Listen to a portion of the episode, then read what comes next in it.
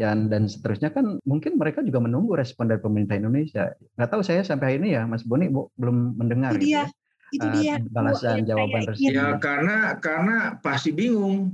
Pasti bingung juga nah, betul dia. kayak gitu. Uh, Karena kalau ngerespon nanti pertanyaannya yang mana uh, ini? atas nama pemerintah Indonesia yang kalian tidak akui pada saat itu kan gitu. Apa? Hai sahabat TCID, kalian sedang mendengarkan podcast Suara Akademia. Ngobrol seru isu terkini bareng akademisi.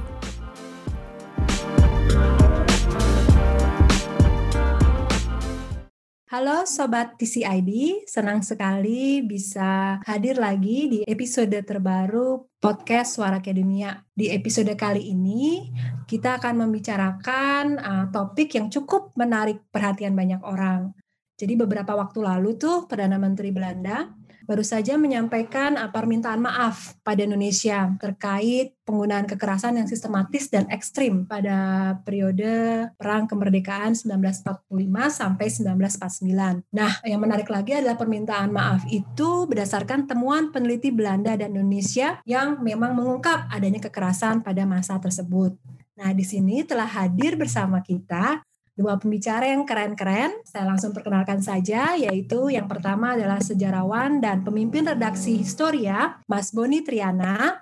Uh, di sini ada juga dosen sejarah UGM, Abdul Wahid, yang biasa dikenal dengan sebutan akrab Kang Ahid, yang merupakan koordinator riset penelitian Indonesia yang mendorong permintaan maaf tersebut. Kita bisa mulai dari Kang Ahid dulu nih. Jadi kan memang permintaan maaf didorong oleh adanya penelitian tersebut di mana Kang Ahid terlibat nih. Jadi penelitian utamanya kan tentang bahwa ada kekerasan yang ekstrim dan sistematis pada masa itu. Tapi mungkin Kang Ahid bisa juga share gitu ada teman-teman lainkah yang menarik gitu dari dari penelitian yang dilakukan Kang Ahid dan teman-teman beserta peneliti Belanda ya. Secara keseluruhan kesimpulannya kan sudah disampaikan pada tanggal 17 Februari itu yang kemudian segera memicu banyak reaksi uh, yang intinya kemudian penelitian ini membuktikan bahwa tentara Belanda di Indonesia telah melakukan kekerasan yang bersifat ekstrim dan struktural kayak gitu. Struktural artinya ia diketahui dan juga didukung oleh pemerintah Belanda waktu itu. Sehingga ini terlibat negara Belanda, kerajaan Belanda terlibat di dalamnya. Oleh karena itu maka pemerintah Belanda yang diwakili oleh Perdana Menteri Mark itu menyampaikan permintaan maaf secara resmi kepada bangsa Indonesia ya kayak gitu sebenarnya memang uh, banyak hal yang menarik. Terus terang aja nih karena 8 8 project ya 8 ini 8 judul itu totalnya itu menghasilkan 14 buku. Dan semua itu baru beberapa yang betul-betul sudah dicetak dan diedarkan. Uh, yang utama itu yang kemarin jatuh jadi kesimpulannya, tapi itu yang yang yang yang sudah diedarkan itu yang dalam bahasa Belanda. Jadi sedang dalam proses penterjemahan ke dalam bahasa Indonesia. Yang hasil penelitian kami sendiri itu masih dalam proses penterjemahan karena kami kan menulis dalam bahasa Indonesia, kemudian diterjemahkan ke dalam bahasa Inggris dan bahasa Belanda. Jadi uh, total yang lain semuanya itu nanti akan terbit pada bulan Juni. Nah, bayangkan dari sekian banyak penelitian itu memang banyak sekali yang menarik. Tetapi harus saya sampaikan memang concern utama dari pemerintah Belanda ataupun tim peneliti Belanda itu adalah ingin mengkaji apa yang dilakukan oleh tentara Belanda di Indonesia. Kayak gitu. Jadi ini adalah tentang kekerasan yang mereka lakukan. Penelitian ini merupakan kelanjutan sebenarnya karena sudah ada penelitian sebelumnya. Uh, di tahun 1969 resmi pemerintah Belanda itu juga menerbitkan sebuah hasil penelitian yang diberi nama Accession Nota di dalamnya ditunjukkan ada sekitar 110 kasus lah. Eh, tapi kasus-kasus tersebut itu disebut sebagai ekses.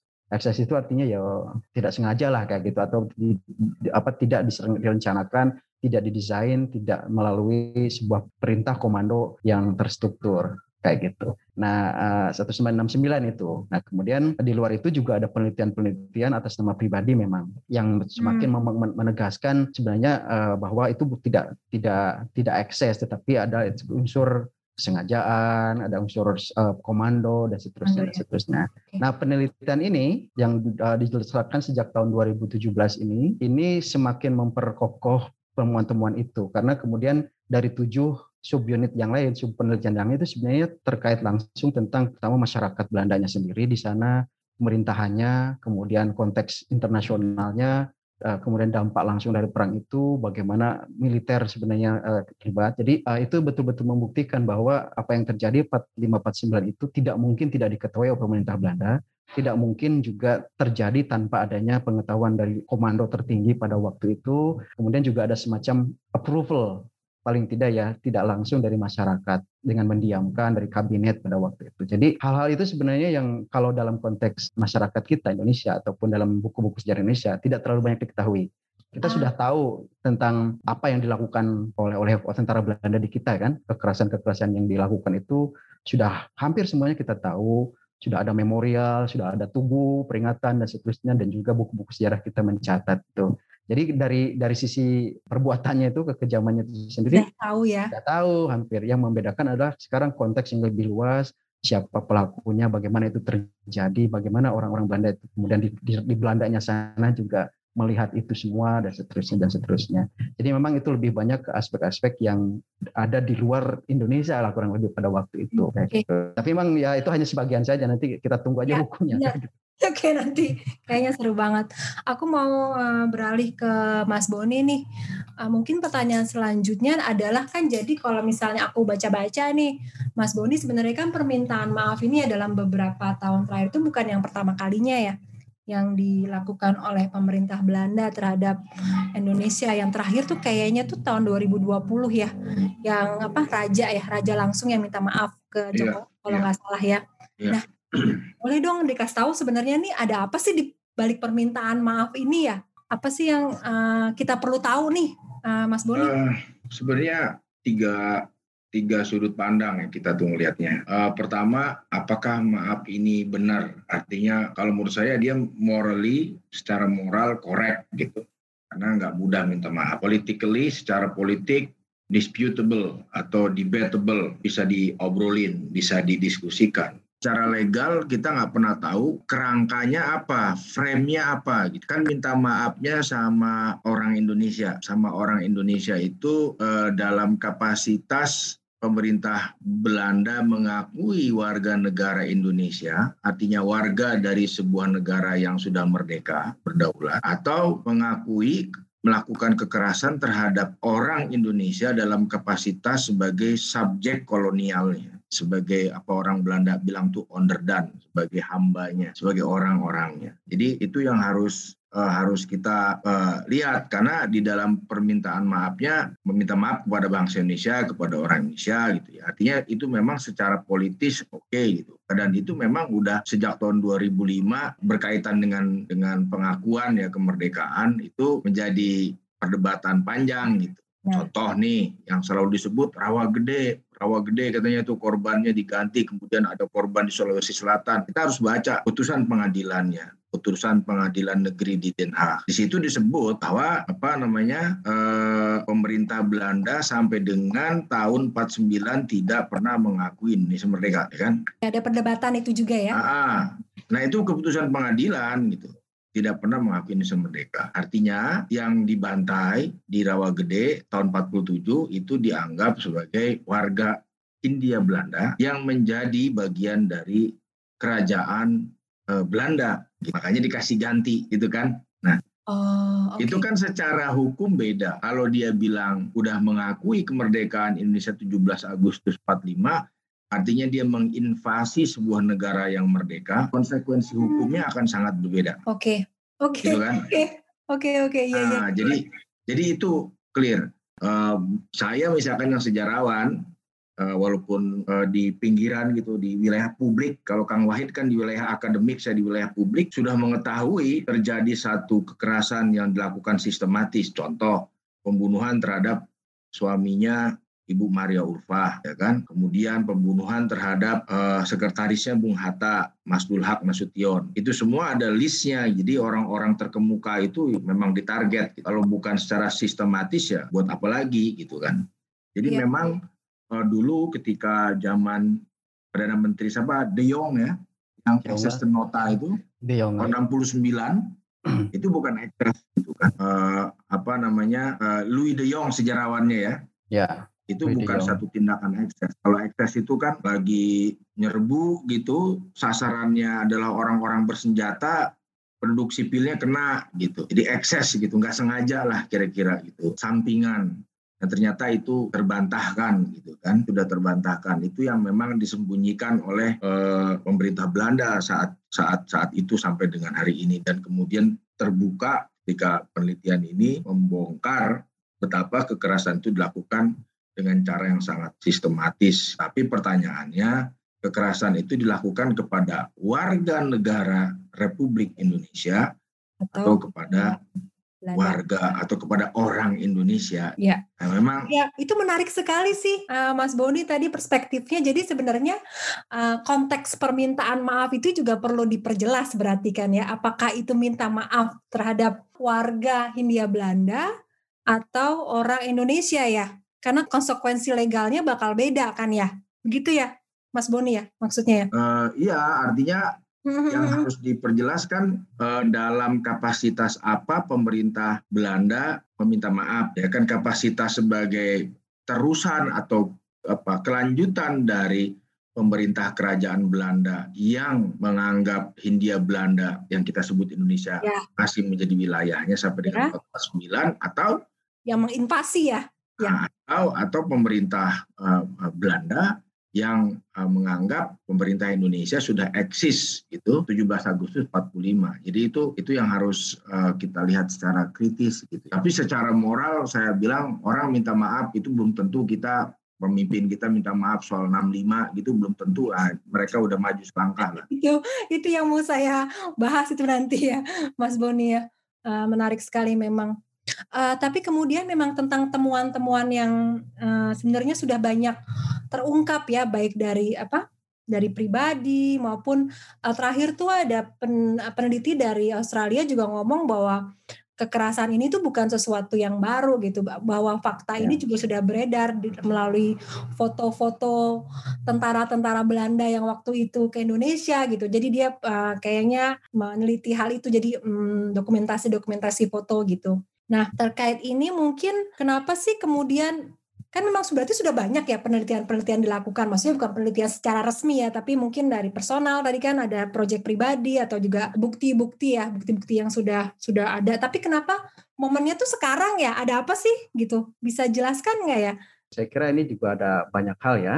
Satu mungkin tapi sebagian besar itu adalah terkait dengan kondisi dan juga uh, aku menyebutnya mungkin apa ya political culture di Belanda sendiri gitu kan pada waktu itu. Jadi uh, Belanda itu meskipun menjadi lokasi dari misalnya tribunal uh, dari pengadilan internasional itu itu mereka ber, ber, berpendapat ataupun merasa mereka itu adalah orang yang sangat menghormati hak asasi manusia. Kemudian dan mereka juga kalau dalam konteks Perang Dunia Kedua memposisikan diri sebagai korban juga dari Nazi pada waktu itu. Jadi mereka dalam beberapa hal uh, sebagian besar masyarakatnya tidak akan pernah yakin kalau misalnya tentaranya pernah melakukan juga kekejaman yang juga dilakukan sama halnya atau mirip halnya dengan dilakukan oleh tentara Jerman katakanlah atau Jepang atau kayak gitu. Jadi ada ada proses yang sangat lama denial itu di, di kalangan masyarakat Belanda sendiri. Saya kira itu juga bagian dari untuk melindungi para veteran perang itu. Jadi kan uh, mereka bagaimanapun juga dikirim atas nama negara atau kalau mereka mereka kan kalah perang. Sebenarnya kalah mereka itu dan itu adalah sesuatu yang memalukan kayak gitu kan kemudian uh, mereka juga dalam beberapa tidak kurang bisa menerima komunitas ataupun masyarakat kolonial yang mereka ciptakan sendiri salah satunya adalah kelompok Indo itu jadi mereka juga melihat bahwa mereka tidak sepenuhnya Belanda tapi sudah tercampur dengan lokal dan seterusnya dan seterusnya. Nah saya kira kondisi itulah yang yang lama membuat publik Belanda juga tidak terlalu toleran. Ditambah juga ada beberapa faktor tertentu. Jadi misalnya faktor kuatnya lobby politik kelompok veteran. Jadi yang itu yang membuat itu agak susah topik-topik ini dibicarakan secara terbuka.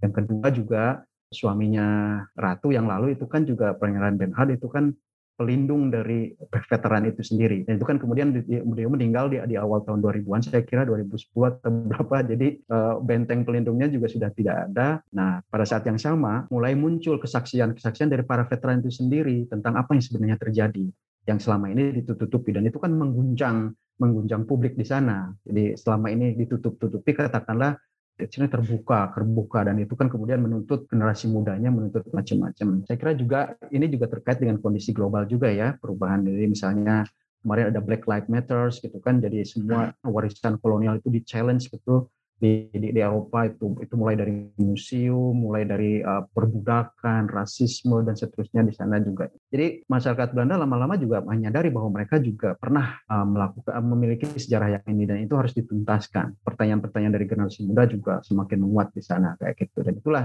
kemudian uh, akhirnya penelitian ini juga digolkan kalau saya boleh cerita sebenarnya ide untuk penelitian itu sudah agak lama. Jadi apa namanya digulirkan kayak gitu. Tapi juga kapan itu, Kang, yang lama, saya kapan? tahu ya, yang karena saya kan sekolah di sana ya. ya. Sekolah ya. saya di saya itu sejak 2006 sampai 2013 itu saya tinggal di sana dan diskusi yang seperti ini sudah saya dengar beberapa level. Jadi khususnya misalnya saya kenal beberapa orang yang menjadi peneliti itu dan juga profesor yang sekarang terlibat di sana dan mereka sudah menyuarakan sebenarnya pentingnya untuk membuka membuka penelitian ini secara lebih objektif lah katakanlah begitu dan akademis kayak gitu.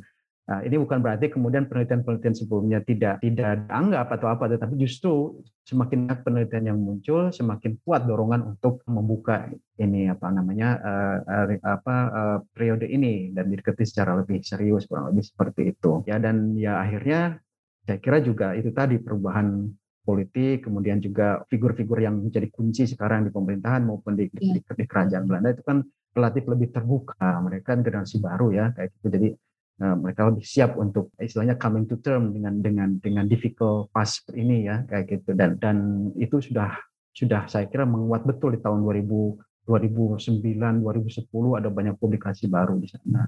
Itu sekilas gitu ya gitu. jadi ini banyakannya adalah faktor di sananya gitu, oh, gitu. political culture di sana kayak gitu. Kalau kang eh Mas Boni ada yang mau ditambahkan mungkin nambahin ya, alasan lain gitu kenapa baru sekarang? Kalau saya kan yang di pameran di Rex Museum ya, saya agak sedikit pengalamannya beda. Memang sejak ya. 2016 akhir, uh, 2015 lah pembicaraan sejak mulai terbukanya foto-foto ke publik. Jadi ada foto hmm. yang orang orang kita gitu ditembak di uh, pinggir sawah gitu, terus dieksekusi di dekat selokan. Itu foto itu dari siapa, Mas? Foto itu dari, dari dari veteran-veteran yang udah mulai bocor ke publik gitu. Ada yang pernah dibuang gitu, fotonya terus dipungut, kemudian dipublikasikan. Itu sekitar tahun 2014, 15 lah. Bahkan sebelumnya kalau nggak salah itu ya, sebelumnya itu udah rame gitu. Nah kemudian 2016 bergulir, kemudian mulai itu uh, penelitiannya yang uh, Kang Wahid uh, ikut. Sementara kalau saya punya cerita beda lagi, karena tema ini rame gitu. Nah ini kita soal tunggang menunggang nih sebetulnya. Boleh deh. jadi ramai. Jadi waktu itu 2017 aku tuh uh, ke Belanda ngobrol ketemu teman di Rex Museum, ketemu Harm Steven. Oh belum belum ngomong itu dulu belum. Terus Harm pergi ke Jakarta, pergi ke Indonesia itu siapa, Mas Boni? Harm, Harm Steven tuh kawanku di Rex Museum. Dia salah oh. satu kurator. Kurator okay. di sana. Ah, kurator di sejarawan juga. Dia nulis buku juga tentang koleksi Indonesia yang ada di Rex Museum. Nah, dia datang ke sini. Kebetulan dia seangkatan dengan saya S3-nya itu, Mas. Oh, iya.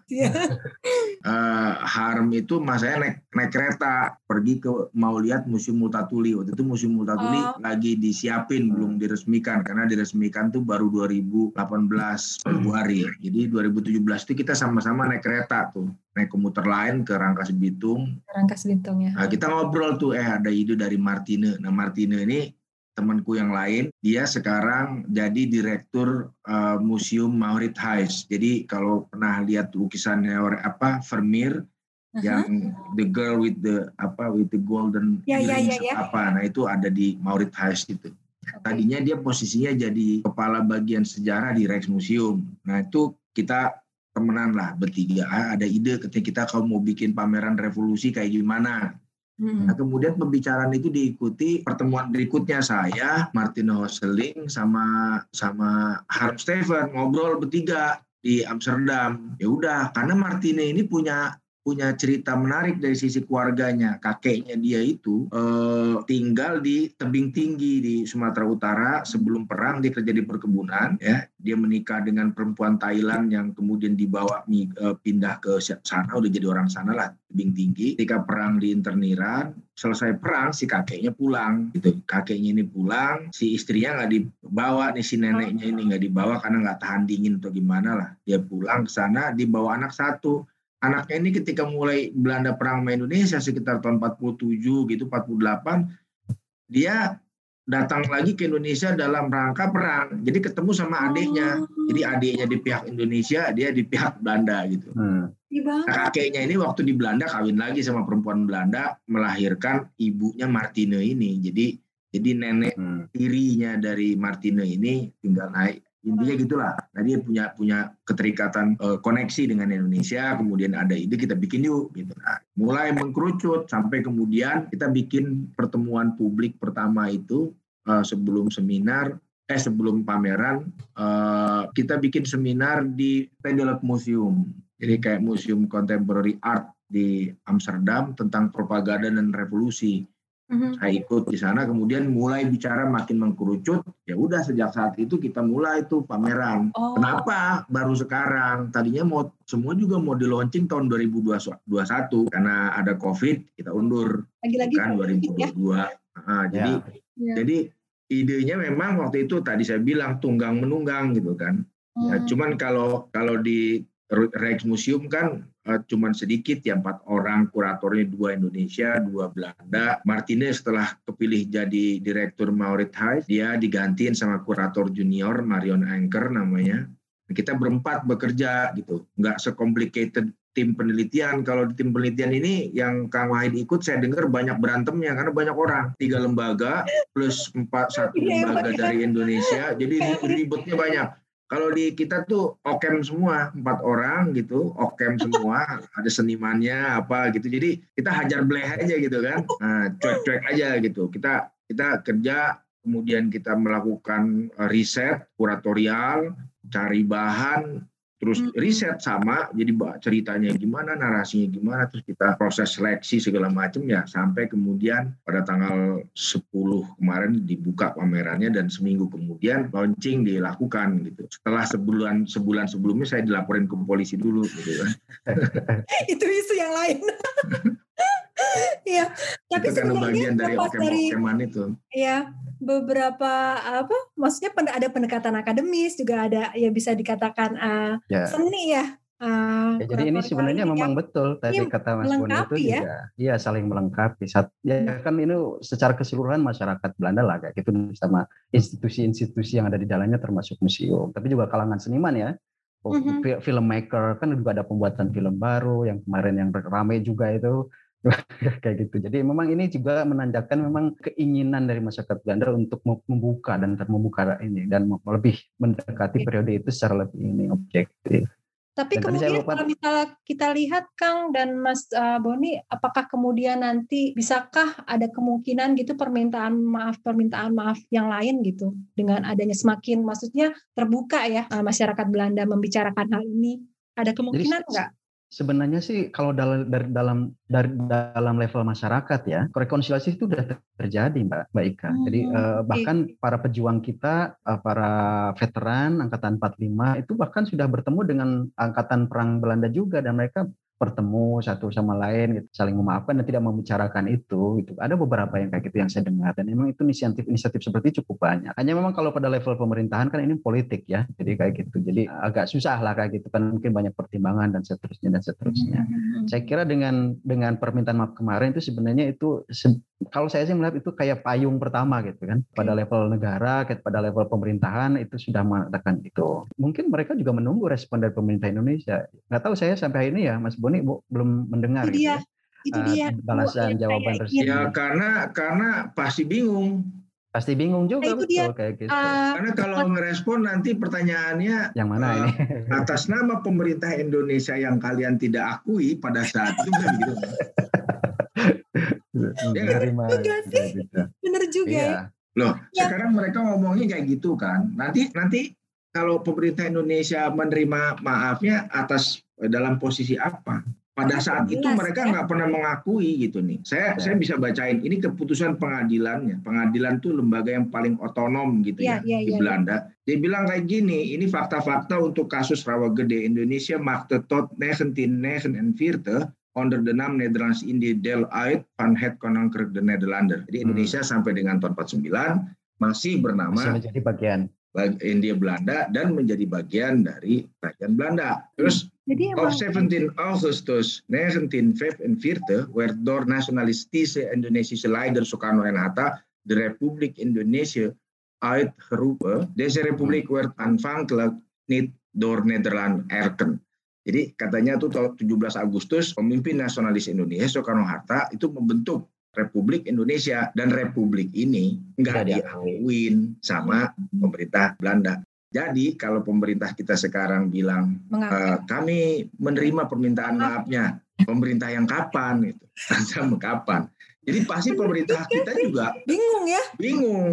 Bingung, ini gimana gitu. Makanya. Ya, tadi tuh sebenarnya saya mau nanya gini, Mas Boni kan memang waktu tahun 2020 kan yang tadi apa presiden eh presiden Raja Belanda Raja. kan udah minta maaf ya terkait itu ya kekerasan uh, pada hmm. masa hmm. itu ya. Cuman yeah. juga kayak Jokowi itu cuman menunduk dan senyum aja gitu. Jadi kayak I don't know like ya mungkin responnya ya seperti tadi yang Mas Boni jelaskan ya masih bingung juga ini gimana ya, nih. Tapi gini kalau menurut saya gini daripada kita gontok-gontokan urusan begini yang sering huh? lupa yang alfa dari pengetahuan kita ya itu bagaimana sih sisi dari masyarakat eh, gini ya Hindia Belanda yang sekarang kita kenal Indonesia itu mulai abad 18 koreksi kalau kalau saya salah minta maaf 18 19 itu sudah terbentuk satu layer masyarakat yang perpaduan yang tadi yang disebut Indo, oh. yang kemudian juga sedikit banyak ikut menggagas bentuk nasionalisme Indonesia. Nah ini yang orang nggak pernah tahu gitu. Contoh ya. begini, dulu tuh orang Belanda datang ke Indonesia itu dibagi dua kategorinya. Ada orang yang disebut blijver atau orang yang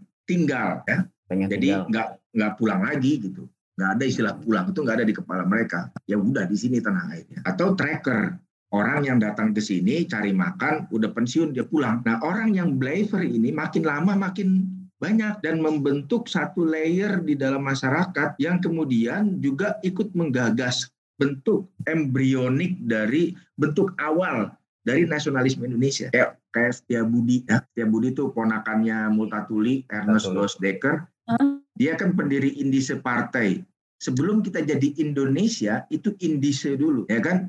Nyebut dirinya bukan Inlanders, tapi Indiers. Yang kemudian terberubah jadi Indonesia. Nah yang gini tuh apa dari pengetahuan publik kita. Sehingga kita tuh nggak ngerti kok wah apa di Belanda pun kayaknya nggak diajarin deh kayak yakin jadi ini kayaknya ada gap pengetahuan di publik yang harus diajarin khususnya di Indonesia saya nggak peduli yang di Belanda deh yang di Indonesia di mana pembentukan masyarakat di Hindia Belanda ini yang bertumpu pada uh, hierarki ras gitu kan tapi di sisi lain itu membentuk satu lapisan masyarakat baru yang ikut ya, membentuk nasionalisme, bentuk negara bangsa Indonesia. Yang kemudian dalam satu titik ada krisis identitas segala macam setelah setelah masa revolusi itu mereka kena imbas juga gitu. Ini ini penting ini kita tuh terlalu banyak gap pengetahuannya. Seru banget ya, ini ngobrol sama Kang Ahid sama Mas Boni kayak ya, apa bacaan-bacaan sejarah tuh jadi kayak apaan sih gitu karena banyak hal menarik ya sebenarnya yang bisa terungkap gitu. Kemudian satu lagi mungkin ya pertanyaan dari saya nih how we can move forward kali ya. Gimana nih? Maksudnya tadi kan Mas Boni juga udah sedikit sedikit apa menyinggung ya tentang gimana sih pembelajaran apa sih yang bisa kita dapat dari permintaan maaf Belanda nih ke Indonesia karena sebenarnya memang nggak mudah kan ya sebuah negara gitu meminta maaf gitu kan ya. Kalau kita mencoba berefleksi gitu Mas Boni dan uh, Kang Ahid gitu tentang kita kan juga punya banyak ya masalah-masalah di masa lalu ya yang belum selesai sampai sekarang gitu. Ini kira-kira dari dari sini apa yang bisa kita lakukan ya? Mungkin dari Mas Boni dulu deh, ya. baru Kang Ahid. Ini sih udah hukumnya sejarah ya. Jadi hukum sejarah gini artinya begini, kita nggak mungkin menutup sebuah bangsa itu nggak mungkin menutup sejarahnya terlalu lama. Karena ketika generasi itu lahir, ya, dia akan menulis sejarahnya sendiri. Di Belanda kenapa ada penelitian ini, kenapa kemudian ada pameran, kenapa ada begitu banyak proyek gitu ya. Karena generasi ketiga, bahkan keempat itu udah bertanya-tanya. Sama di Jerman tahun 70-an gitu, dulu sama mem mempertanyakan ini kakek gua, kak, bapak, bokap gua dulu ngapain aja sama Nazi gitu ya kan mereka lebih dulu kalau di Jerman tuh lebih lebih tegas gitu tuh. Kalau soal-soal gitu lebih tegas ya kan? Kalau di Belanda mah rada letoy baru belakangan aja sekarang dia agak-agak tegas. Jujur aja kalau kita bandingin Jerman sama Belanda nah di kita di kita itu lambat laun juga akan hal yang sama. Ketika banyak anak muda bertanya apa sih yang terjadi? Ya Karena kan kita harus bedakan antara sejarah di wilayah publik, artinya bagian dari public discourse, dengan sejarah sebagai satu official memory gitu ya. Contoh, eh, di Belanda orang-orang dengan mudah mengakui 17 Agustus Indonesia merdeka. Tapi di Den Haag, pemerintahnya nggak mungkin tuh dia bilang. Karena official memory mereka ya 27. Di Indonesia ya kita bisa ngomong bebas nih, walaupun agak duk-duk ser juga takut ditangkap gitu misalkan sama mending ditangkap di geruduk gitu sama orang nggak jelas itu tentang 65 ya kan? Ya, tapi ya. di di wilayah uh, level negara official memorinya itu tetap ya 65 cuma 1 Oktober ketika ada enam orang perwira tinggi satu orang perwira menengah dibunuh udah nggak ada tuh pembunuhan ke sananya. Ada memori itu ada di publik tapi tidak diakui. Sama di Belanda juga sama. Di Belanda orang makin banyak yang bilang oh Indonesia mereka 17 Agustus. Tapi once itu diakui sama si Rute ya sugih kita bisa gugat dapat duit banyak banget kita. Iya. kita gugat aja. Ya kan?